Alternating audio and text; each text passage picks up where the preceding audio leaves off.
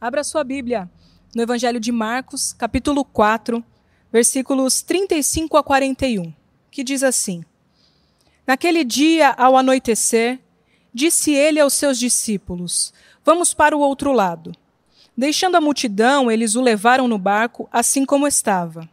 Outros barcos também o acompanhavam. Levantou-se um forte vendaval e as ondas se lançavam sobre o barco de forma que este ia se enchendo de água. Jesus estava na popa, dormindo com a cabeça sobre um travesseiro. Os discípulos o acordaram e clamaram: Mestre, não te importas que morramos? E ele se levantou, repreendeu o vento e disse ao mar: Aquiete-se, acalme-se. O vento se aquietou e fez-se completa bonança. Então perguntou aos seus discípulos: Por que vocês estão com tanto medo? Ainda não têm fé? Eles estavam apavorados e perguntavam uns aos outros: Quem é este que até o vento e o mar lhe obedecem? E esta é a palavra de Deus. Vamos orar mais uma vez? Pai, tu és o Deus da palavra. Tu és o Deus que soprou a palavra pelo teu poder. Tu és o Deus que por meio do teu Espírito, fala conosco. Fala conosco uma vez mais. Rompe a nossa surdez. Tu és o Deus Espírito Santo, aquele que convence-nos do nosso pecado, da justiça e do juízo. Então, nos visita, como cantamos, como oramos, como falamos. Agora quieta o nosso coração para que possamos ouvir a tua voz e somente a tua voz. Nós rogamos as tuas bênçãos e a tua presença na medida em que lemos esse texto. Nós oramos assim no nome do Senhor Jesus. Amém. Eu não tenho palavras para descrever a alegria que eu tenho por estar aqui de volta. Eu fui internado no dia 5 de março desse ano e hoje, 23 de maio, eu retorno, retorno para esse lugar que foi confiado a mim por você, especialmente membro da Igreja Batista Urbana. E é uma alegria poder voltar aqui e poder estar aqui de novo e poder compartilhar com você um pouco daquilo que Deus fez na minha vida, na vida da minha família nesses últimos, nessas últimas semanas, nesses últimos meses, não somente de doença, mas também de restauração e de reparação da parte do Senhor. Por isso, eu estou muito, muito alegre e cheio de expectativas para aquilo que Deus vai falar e fazer entre nós. Como você deve ter percebido, nós fizemos uma pausa. Na nossa série, nós fizemos uma pausa ah, para que a gente possa refletir juntos agora tendo passado dois, quase três meses dessa tempestade que nós enfrentamos como comunidade. Então eu acho que chegou a hora da gente poder refletir um pouquinho sobre tudo isso que experimentamos, sobre tudo isso que estamos enfrentando como não somente igreja, mas como seres humanos no, num país que está sendo devastado por uma pandemia. Como é que a gente pode responder biblicamente acerca de todas essas coisas? E desde o início, desde o dia 26 de fevereiro, eu queria que você marcasse essa data. Dia 26 de fevereiro foi a notícia, ou foi o primeiro dia em que eu comecei a demonstrar sintomas de Covid. E desde esse dia, essa palavra, essa pergunta dos discípulos no barco, fazendo a Jesus, mestre, não te importas que morramos, tem reverberado e tem sido objeto de longa reflexão na minha vida. Esse esse brado, ele tem ecoado no meu coração, não somente nesses dias em que ah, eu mesmo enfrentei a, a, essa, essa doença, essa pandemia, mas quando eu lia os jornais, quando eu assistia as notícias. Uma coisa que eu tenho falado para poucas pessoas é que os dias na UTI eles são muito longos. Os dias na UTI, eles são dias que passam, as horas passam muito devagar. É bem verdade que uma UTI ela é muito movimentada, porque uma hora entra o médico, outra hora entra o enfermeiro, outra hora entra o fisioterapeuta, outra hora entra aquele que vai te examinar, outra hora entra alguém que vai colher sangue, outra hora entra alguém que vai, ah, enfim, administrar alguma medicação. Mas as horas elas demoram a passar. E nesse tempo que fiquei na UTI, especialmente depois que já tinha sido estubado, e que já tinha alguma condição de enfim, fazer alguma coisa para tentar me distrair, eu li bastante. Gastei muito tempo lendo, gastei muito tempo, enfim, enquanto eu aguardava esse processo de recuperação na UTI, eu lia. Se não estava lendo, eu queria me antenar, queria, ah, enfim, saber o que estava acontecendo no mundo. E então eu gastei também bastante tempo assistindo a Globo News ouvindo as notícias, sabendo o que estava acontecendo, afinal de contas, eu tinha passado 17 dias dormindo, então eu estava querendo saber o que está acontecendo com esse mundo. E eu não sei se foi uma decisão muito sábia da minha parte, porque cada vez que eu ligava ali a TV do quarto da UTI e tentava me antenar e saber o que estava acontecendo, voltava essa pergunta: Senhor, não te importas que morramos? Não te importas que tantas vidas estejam sendo ceifadas por um vírus, não te importas o mal que está sendo, enfim, palpável nessa realidade que nós estamos vivendo. Não te importa, Senhor, não te importas. E o Senhor me trouxe a esse texto de Marcos, no capítulo 4, esse texto que nós acabamos de ler. E, como falei para você, o Senhor falou profundamente comigo por meio desse, desse texto. E eu quero, enfim, compartilhar com você algumas verdades importantes sobre a nossa vida cristã, sobre a nossa condição de cristãos vivendo a tempestade. A primeira coisa que a gente precisa entender sobre tudo isso que está acontecendo é que o Senhor Jesus Cristo ele tinha passado um dia inteiro ensinando.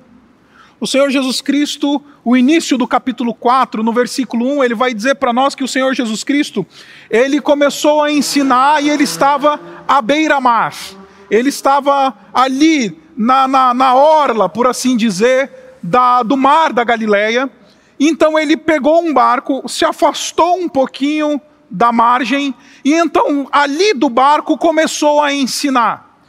E o texto não nos diz a tudo que o Senhor Jesus Cristo falou nesse dia, nesse dia em que ele passou praticamente ensinando, ele passou o dia ensinando. Até que então chegou a noite. E aí ele virou para os discípulos e falou assim: Olha, vamos para outra margem. Muito provavelmente é porque o Senhor Jesus Cristo estava cansado, muito provavelmente é porque ele queria um pouco de privacidade, visto que a multidão estava ali querendo ouvir o Senhor Jesus Cristo. Então ele vira para os seus discípulos e ele fala assim: vamos para outra margem, vamos para o outro lado. Porque, enfim, a tarefa que eu tinha para hoje já deu. Como você sabe, eu sou um professor e de vez em quando eu tenho que gastar um dia inteiro ensinando. É realmente uma coisa que nos exaure porque é um serviço, é um trabalho mental, é um trabalho físico, é um trabalho que envolve todo o indivíduo. Então, naquele momento, o Senhor Jesus, ele fala: vou para outra margem e vamos para outra margem. Então o Senhor Jesus Cristo ele se deita na, na, na parte de trás, na popa do barco, e ele dorme profundamente dorme o sono do justo, ele dorme o sono daquele que passou um dia inteiro servindo, ensinando, trabalhando. Ele dorme o sono do cansaço. E como o texto fala, surge um grande vendaval, uma tempestade de vento, literalmente em hebraico, em grego. E o texto diz para nós que essa tempestade, então, ela tem o poder de não somente assustar os discípulos, mas mexer completamente com eles. E diante do caos, diante do mar revolto, diante dessas coisas terríveis que eles estão enfrentando ali. De repente, o, o tempo fechou, eles estão no meio da travessia, não tem quem socorrer. E eles ficam abismados, eles ficam até um tanto indignados em ver o Senhor Jesus Cristo dormindo diante de tal cena. Agora, meus irmãos, uma coisa que eu acho muito interessante que a gente precisa pensar aqui é que esse brado, não te importas que morramos, ele é o brado, em primeiro lugar, o brado daquele indivíduo que é realista. Os discípulos, eles, embora tenham ficado desesperados, embora eles tenham sido chacoalhados também na sua interioridade, não somente dentro de um barco que balançava, esse é o brado de alguém que está lidando com a realidade. Este é o brado de alguém que nós iríamos dizer nos dias de hoje que não é negacionista. Nós diríamos que esses discípulos, eles, pelo contrário, são muito conscientes do que está acontecendo aqui. Eles usam um verbinho aqui muito interessante, que poderia ser muito melhor traduzido assim: Não te importa, Senhor, que sejamos destruídos, não te importa, Senhor, que sejamos aniquilados. Os discípulos eles fazem uma leitura realista do cenário. Eles estão olhando para uma tempestade e eles não negam a tempestade. Eles estão olhando para a tempestade e eles não, não são insensíveis à tempestade, ou eles não são esse tipo de crente que fala assim: ah, não, meu Deus é maior. Eles são realistas. Porque o cristianismo não é uma fé de negação. O cristianismo que nega o problema, que abstrai a tempestade, que diz assim: eu não quero nem, nem lidar com isso. O cristianismo e a fé cristã é uma fé que nos ensina a encarar a realidade, nos ensina a olhar de frente para a tempestade, nos ensina a encarar o vírus, nos ensina a encarar o luto, nos ensina a aceitar a realidade como ela é. O Senhor Jesus Cristo não nos ensinou, não nos disse que nós devemos fugir e escapar disso. O Senhor Jesus, ele não nos, nos disse que nós temos que, eventualmente, nos esconder ou, ou negar a realidade. Ah, não, não é só uma gripezinha. Ah, não, esse vírus ele não faz tanto mal como estão dizendo. É manipulação da mídia. Esse vírus mata. Essa pandemia é real. Ela aniquila. 450 mil mortos. E os discípulos, eles são realistas. Senhor Jesus, não te importas que nós sejamos aniquilados. Não te importas que nós estejamos enterrando os nossos pais. Não te importas que nosso casamento está indo por água abaixo. Não te importas que os nossos jovens agora estão morrendo. Não te importas com essa nova cepa da Índia que está entrando no país. Não te importas com essas coisas. Esse é o brado de uma alma realista. Esse é o brado de alguém que vê o perigo e identifica o perigo. De alguém que olha a tempestade e fala: essa tempestade tem poder de matar, essa tempestade ela tem poder de, me aniquilar, essa tempestade, Senhor Jesus, ela é real e verdadeira. É o brado da alma de um realista não te importas que sejamos aniquilados. Mas não somente é o brado de uma alma realista, é o brado de uma alma que está indignada com o mal, que se revolta contra o mal. Porque não é somente uma questão de identificar o problema, mas é uma questão também de você se indignar com o problema.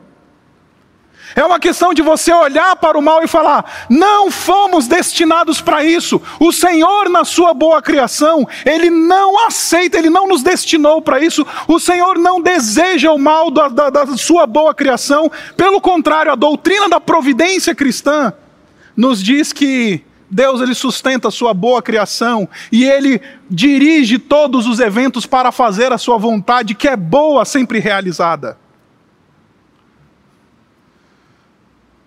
Não te importas que morramos, também é o brado de alguém que está indignado.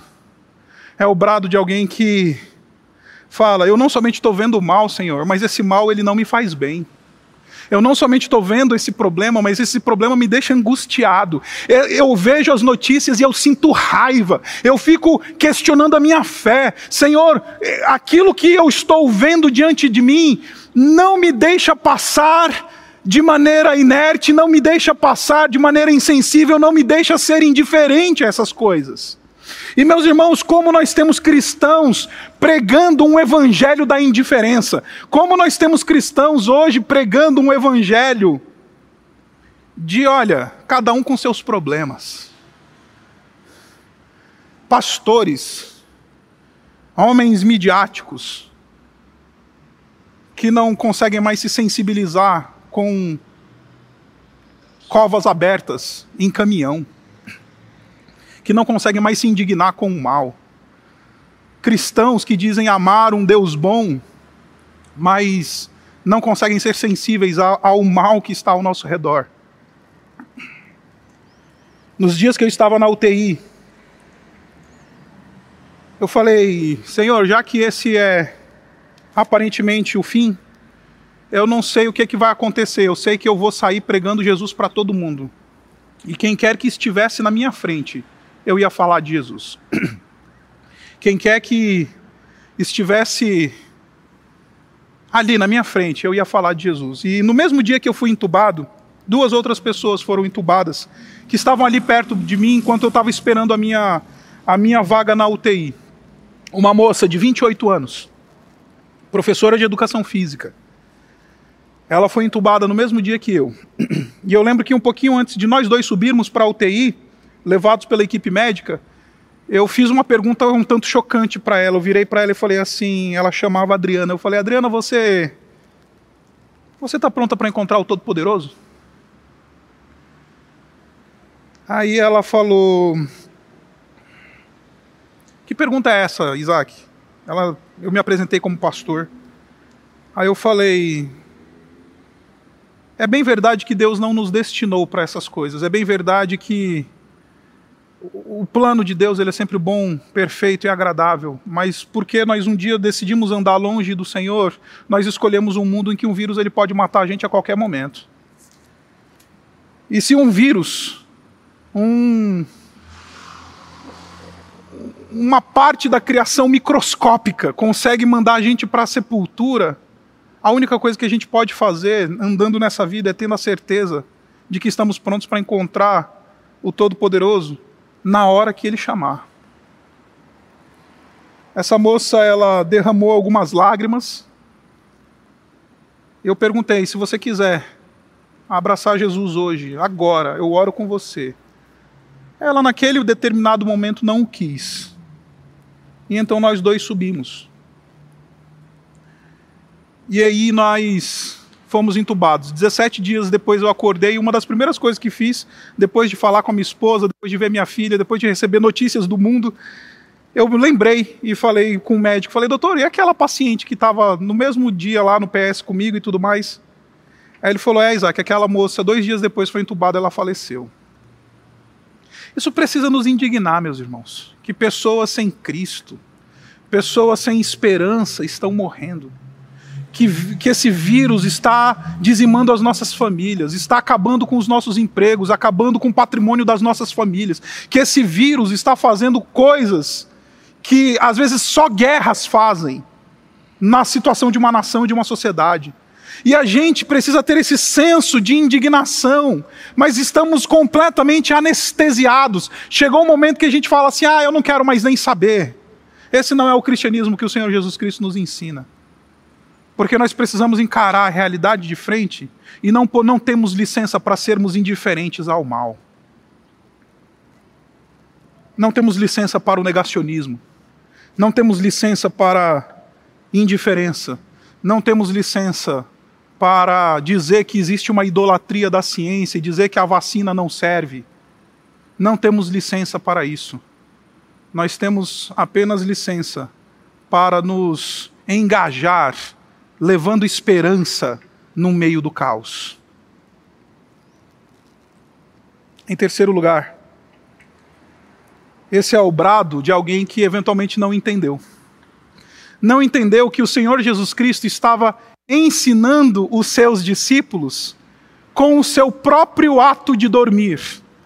Os teólogos e os comentaristas dessa passagem, eles são quase que todos unânimes em dizer que o Senhor Jesus Cristo, ele intencionalmente escolheu dormir, ele intencionalmente decidiu descansar, porque ele tinha uma lição que ele queria mostrar e dar aos seus discípulos. Uma lição aparentemente óbvia, mas os seus discípulos cegos pela tempestade não conseguem ver. Que é simples. Tem um paradoxo no texto a tranquilidade e o sossego de Jesus no meio da tempestade e a angústia e o desespero dos discípulos dentro do mesmo barco. Em outras palavras, ao dormir, Jesus está querendo ensinar aos seus discípulos que alguém que de fato anda com Deus, alguém que de fato ah, conhece o seu Deus, alguém que de fato experimenta a fé cristã, consegue dormir no meio da tempestade, consegue ter descanso no meio da tempestade. E meus irmãos, nós vivemos uma época em que a gente não dorme mais. Eu não durmo mais. Se você um dia sentar para conversar com a minha esposa, você vai ver o Isaac não dorme mais. Logo depois que saí da UTI, mais crítica, e fui para uma outra UTI ali no hospital, eu estava um pouco traumatizado com essa questão da saturação, porque a, a, a medição da saturação é algo vital para alguém que sofre de Covid. E eu lembro que eu saí do tubo, estava bem, já tinha sido até tirado o auxílio do oxigênio nessa altura da minha recuperação, mas por causa do trauma, eu, eu não conseguia dormir sem que o médico me desse o auxílio do oxigênio, porque a minha, a, o meu trauma, o meu medo era que enquanto eu dormisse, a minha saturação ia cair de novo, como ela tinha caído antes de eu ser entubado, antes de eu receber todo o tratamento, e eu ia morrer. Então, eu lembro que eu estava deitado na cama e, e, e passei algumas noites terríveis, porque eu não conseguia descansar com medo da minha saturação cair de novo. Com medo de baixar a saturação e eventualmente eu não conseguir acordar no dia seguinte. Aí os médicos me chamaram e falaram: Isaac, não faz sentido isso. É, você está bem, você não vai morrer dormindo. É normal a nossa saturação cair um pouco enquanto dormimos. Então fica tranquilo. E aí ele veio e passou meio litrinho de oxigênio no catéter à noite para mim só para eu conseguir dormir. Às vezes é o medo da saturação, às vezes é o medo do que vai acontecer com os nossos filhos, às vezes é o medo da, da, da nossa turbulência no emprego, às vezes é o medo e a gente não dorme. Aí vem Jesus modelando, dramatizando essa cena e dizendo assim: quem confia no Pai, dorme. Dorme. Eu vim dizer para você aqui: confie no seu Deus e durma. Confie no seu Deus e descanse. Confie no seu Deus e, e, experimente a realidade do salmista que diz: Deito e logo me agarro. Literalmente, essa expressão hebraica que aparece ali: me agarro no sono porque eu sei que Deus cuida de mim. O Senhor Jesus Cristo, de propósito, dorme naquele barco, porque Ele está querendo ensinar aqueles discípulos que eles, quando eles tiverem uma fé inabalável, quando eles de fato conhecerem o seu Deus e o poder soberano do seu Deus, eles vão dormir e descansar. Eles não vão viver ansiosos, tomando ansiolítico. E não tem problema tomar ansiolítico, eu tomei durante algum tempo, durante esse período. Eu me simpatizo com você que eventualmente está debaixo de administração médica. O remédio tem a sua importância nesse processo, mas o remédio é paliativo. Porque o que nos dá verdadeira paz, o que nos dá verdadeiro descanso no meio da tempestade, é ter a certeza de que Deus está conosco, é ter a certeza que Jesus está no barco. Os discípulos ficam indignados em ver Jesus dormindo, mas essa é a lição mais preciosa que o Senhor Jesus Cristo pode dar aos seus discípulos naquele momento: é dormir. Enquanto eles tentam remar, enquanto eles tentam jogar água para fora do barco, enquanto eles, enquanto eles estão se debatendo, Jesus está dando a lição que eles precisam receber. Durmam, discípulos. No meio da tempestade, Jesus está dizendo: dorme. Porque Deus não dorme. Deus não dormita. O vigia de Israel, ele está sempre atento para guardar o seu povo. E a gente não dorme, ansiosos, desesperados, porque a nossa fé é uma fé de boca e não verdadeira. Porque o nosso relacionamento com Deus é um relacionamento de domingo e não de vida contínua. A nossa, a nossa expressão e a nossa caminhada com Cristo é, é até a segunda página, da terceira em diante é o que me vire. O Senhor Jesus Cristo está dando uma lição belíssima para os seus discípulos, dizendo: durmam. Então não te importas que morramos, é uma lição de alguém que de fato encara a realidade. Não é a lição para o negacionista. É alguém que lida com a realidade. Vamos ser destruídos, Jesus. É alguém que se indigna com, aquela, com aquele mal. É o brado da indignação. Mas também é o brado que precisa ser aquele brado que nos convida ao descanso. Porque note o Senhor Jesus Cristo, depois que ele ouve os seus discípulos lhe acordando, depois que ele ouve os seus discípulos falando com eles e falando assim: Olha, olha só, ele nem fala, ele simplesmente levanta e ele vai e fala com o mar. E aí nós chegamos aqui nesse segundo momento da cena. O primeiro momento é um momento de um temor, de uma indignação, de um desespero. Agora nós temos o Senhor Jesus Cristo que simplesmente se levanta, que simplesmente vai até a beira do barco. Ele estava na popa, então muito provavelmente ele foi para a proa do barco. Ele chega ali e ele fala duas palavrinhas: acalme-se e aquiete-se. O Senhor Jesus Cristo, ele decide mostrar para os discípulos quem ele é no meio da tempestade. E acredite, os discípulos entenderam bem essa cena. Porque quando o Senhor Jesus Cristo ele fala ao mar revolto, os discípulos fizeram uma conexão imediata. E a conexão imediata é muito simples. A conexão do Gênesis no capítulo 1. Em Gênesis no capítulo 1 nós temos um Deus Espírito de Deus que paira sobre o mar primevo revolto. O Espírito de Deus pairava sobre as águas. E então, a partir daquele caos, a voz de Deus vai dando ordem e vai criando todas as coisas. Então, Jesus, quando ele chega diante desse mar revolto, Todos os sinos e todas as indicações foram percebidas pelos discípulos. Eles falaram: Nós estamos diante de alguém que não é só um homem, nós estamos diante de alguém que, como lá em Gênesis no capítulo 1, ele fala e o mar aquieta. Esse é o Criador, esse é o soberano, esse é aquele que governa soberanamente sobre o caos. E que bom ouvir isso, né? Que bom ter essa certeza, saber que o caos é matéria-prima para Jesus, para ele transformar isso em ordem. Aquilo que é belo, aquilo que é aceitável, a chamada grande bonança. Olha só que interessante, o versículo 39 diz assim: Ele se levantou, repreendeu o vento e disse: Aquiete-se e acalme-se. Literalmente, cala a boca e fica tranquilo. O vento se aquietou e fez-se completa bonança. Aqui nós temos um uso de uma expressão muito interessante, porque enquanto a, a, no início da cena, Marcos ele faz questão de dizer que houve uma grande tempestade, a mesma expressãozinha grega aparece aqui também. Uma grande bonança, uma grande calmaria. Houve um movimento equivalente. Jesus é aquele que faz a bonança a partir do caos como o Senhor dos mares, Senhor dos ventos, Senhor sobre a criação, aquele que domina até sobre o vírus.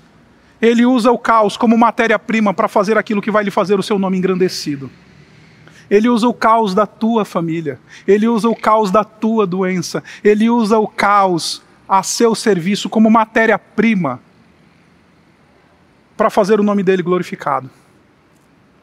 Mas não somente Jesus ele está demonstrando que Ele é Deus soberano, criador sobre as forças da natureza, é muito interessante o fato de que essa expressãozinha, ela também aparece quando o Senhor Jesus Cristo repreende o vento.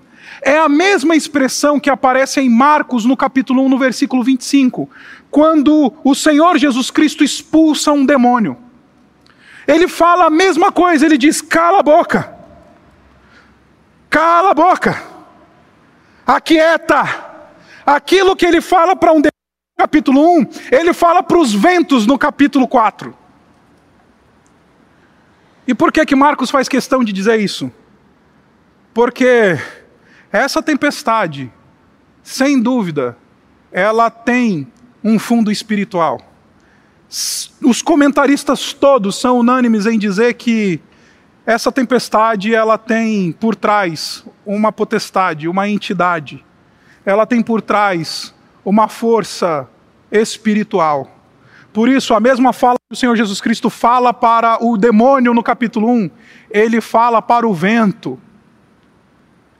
Porque, meus irmãos, não nos enganemos. O tempo que nós estamos vivendo é um tempo em que Satanás está regozijando. O inimigo das nossas almas, que anda como leão ao nosso derredor buscando alguém para devorar. Ele usa vírus para devorar, ele usa o mal para nos devorar. Ele está como leão ao nosso derredor. E aí nós temos a garantia de que uma fala de Jesus transforma o leão em gatinho. Uma fala de Jesus, um verbo pronunciado por Jesus, resolve o problema, aplaca a potestade, resolve a tempestade, cala o demônio. Uma só voz, uma só palavra. E aquele que está na UTI sai. Aquele que está no sepulcro levanta. Aquele casamento que está fadado ao fracasso é restaurado. Aquela carreira que foi por água abaixo, ela é renovada. Aquela vida financeira que se degringolou, ela é renovada. Aquele relacionamento que foi rompido, ele é reatado uma só palavra, porque nós não temos o Senhor do cosmos, nós temos o Senhor sobre todo, a todas as forças, sobre todas as potestades, sobre tudo e sobre todos. Não há ninguém que não se submeta a um único verbo pronunciado pelo Senhor Jesus. Aquieta, vento. E é feita completa bonança. A palavra de Jesus produzindo aquilo que honra o Senhor Jesus. A bonança não é para os discípulos, a bonança é para a glória do Senhor Jesus. A bonança não é um presente que Jesus dá para acalmar os discípulos. A bonança é um movimento que o Senhor Jesus Cristo faz para fazer o seu próprio nome glorificado. O presente de Jesus é que enquanto ele fala para a tempestade, ele também está falando para o coração dos seus discípulos. Assim como o mar está revolto, o coração deles está revolto. Assim como a tempestade está ali aplacando aquele barco, a interioridade daqueles homens está desmanchando. Então, quando o Senhor Jesus Cristo fala aquiete-se, acalme-se, ele não está falando só para o barco, mas o presente é Aquieta teu coração, Pedro. Aquieta teu coração, João. Aquieta teu coração, Felipe. Aquieta teu coração, Tomé. Aquieta teu coração, João. Porque quando o Senhor Jesus Cristo fala para a tempestade, ele também fala ao meu e o seu coração. Jesus, ele mostra o seu poder como Criador, mostra o seu poder como soberano, mas mostra o seu poder como bom mestre, pastor verdadeiro das nossas almas, que quando fala, fala também ao nosso coração e nos consola no meio da tempestade.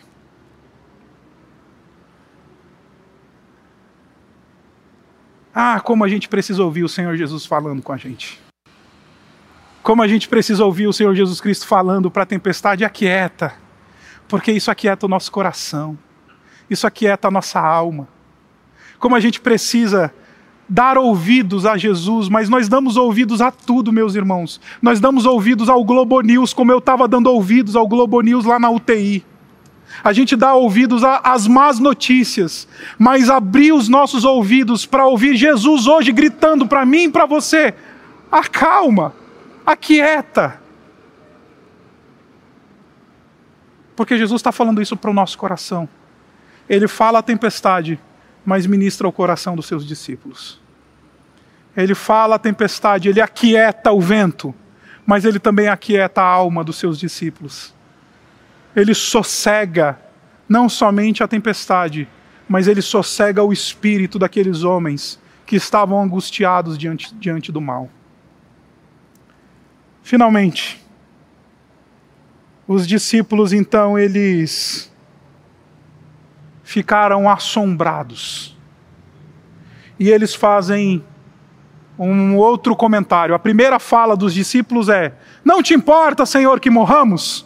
Agora, depois que o Senhor Jesus Cristo ensina eles por meio do sono, ensina eles ao repreender o vento e ministra ao coração deles por meio da, daquele milagre que ele performa ali naquele barco. Agora, os discípulos, eles estão tomados por um assombro. Olha só o que, que diz o versículo 41. Eles estavam apavorados. É assim que a NVI traduz. Ué, mas já tinha acabado a tempestade, por que, que eles estavam apavorados? E aqui deixe-me chamar a sua atenção, porque aqui aparece esse terceiro grande.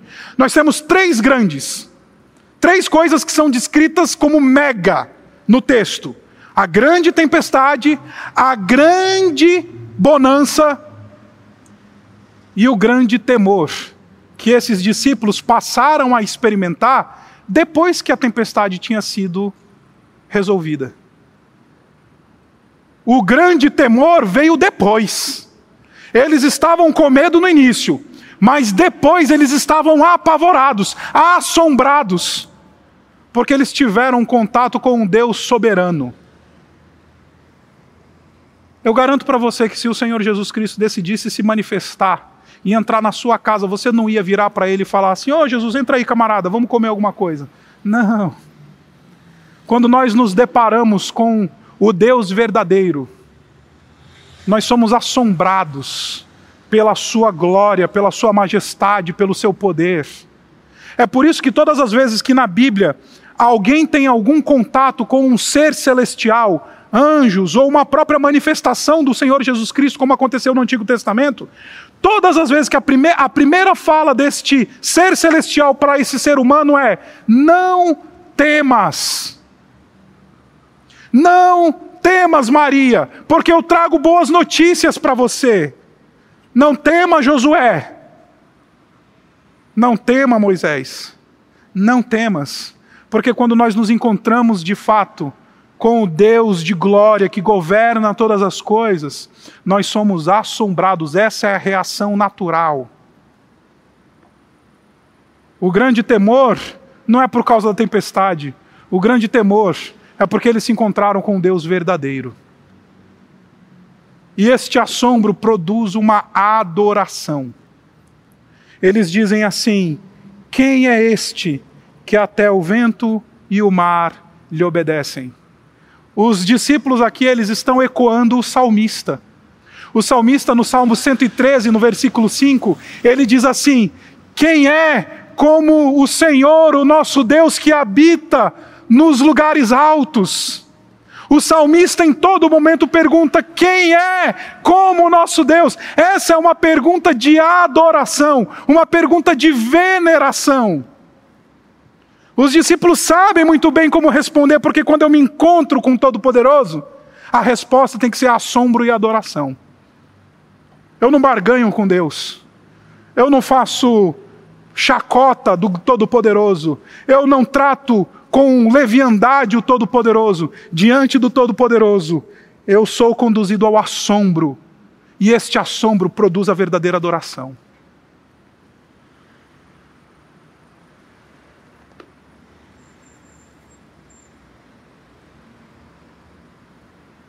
Dia 30, 31 de março. Na verdade, dia 31 de março.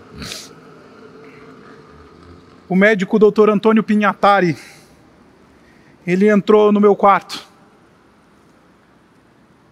E ele já tinha sido evangelizado por mim.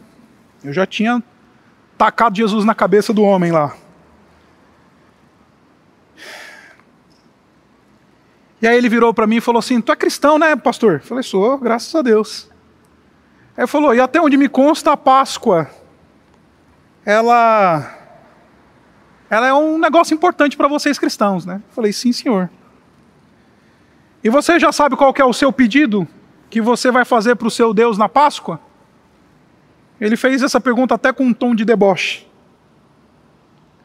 Eu falei: "Ah, doutor, meu único pedido ele é simples. Que eu passe a, a celebração da Páscoa em casa no próximo domingo. Daqui a alguns dias a gente vai celebrar a Páscoa. Eu queria passar a Páscoa ao lado da minha esposa e da minha Isso é tudo que eu quero. Não quero mais nada. Aí Deus usou aquele homem para falar ao meu coração e acalmar a tempestade do meu coração, como ele fez no barco. Ele falou assim: então você pode se alegrar, Isaac, porque você vai passar a Páscoa amanhã, eu vou te dar alta. Você vai passar a Páscoa com a tua esposa e com a tua filha.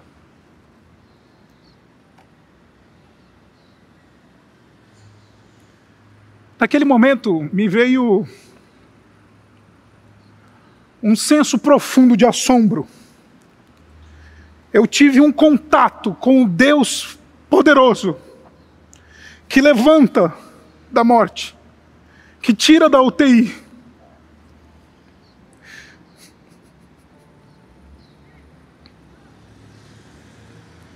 E eu não conseguia falar. eu não conseguia responder. Eu simplesmente disse: Louvado seja o teu nome, Senhor. Quem é Deus como nosso Deus? Quem é que faz grandes coisas como Ele faz? Quem é que domina sobre o caos como Ele domina? Meus irmãos, eu vim essa manhã pregar para você um Deus maior do que esse vírus. E que ouve essa pergunta que fazemos: Não te importa, Senhor, que morramos? Não te importa, Senhor, que sejamos dizimados? Não te importa, Senhor, que estejamos perdendo os nossos entes queridos? Não te importa, Senhor, com nada que está acontecendo?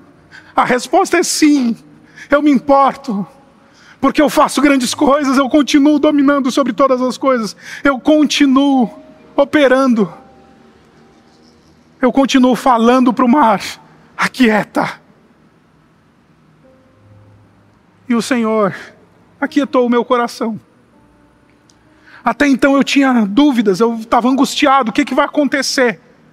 Será que eu vou morrer? Será que daqui a pouco eu vou piorar? Será que eu vou melhorar de verdade? Como é que vai ser? Como é que vão ser essas sequelas que eu fiquei? Aí vem o médico e vira a boca de Deus, dizendo: Aquieta, Isaac, fica tranquilo.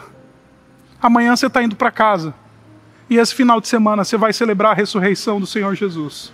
Você vai celebrar a Páscoa com a tua mulher e a tua família e a tua, a tua filha. Fica em paz, porque eu continuo reinando soberanamente sobre todas as coisas. Mestre, o mar se revolta, as ondas nos dão pavor,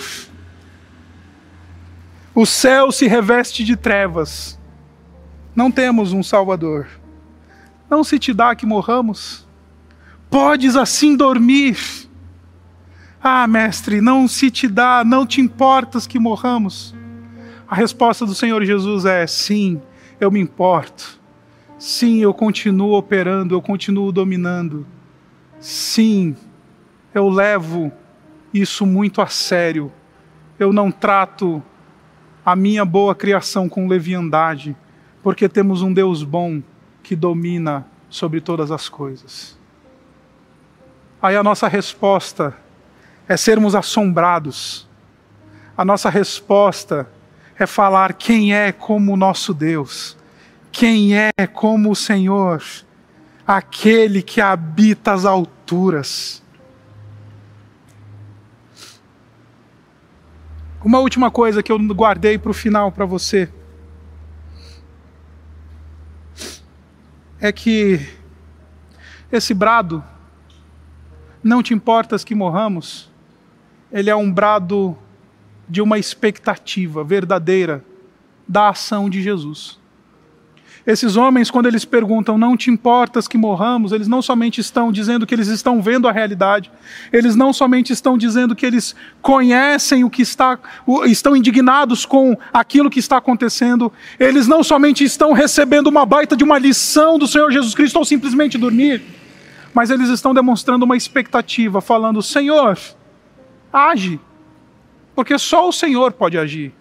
Quando eu digo não te importas que morramos, eu estou reconhecendo que só o Senhor pode fazer alguma coisa. Existe dentro de mim uma expectativa de que o Senhor acorde, de que o Senhor se levante, de que o Senhor vá para a ponta do barco, de que o Senhor estenda os teus braços sobre o mar e diga: aquiete-se, acalme-se. Essa é a expectativa do cristão nesse tempo de pandemia. A gente fala, não te importas que morramos, nessa expectativa de que Deus ele vai operar.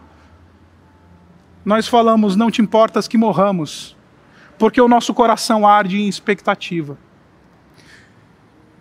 E o nosso coração tem a certeza de que ele vai operar.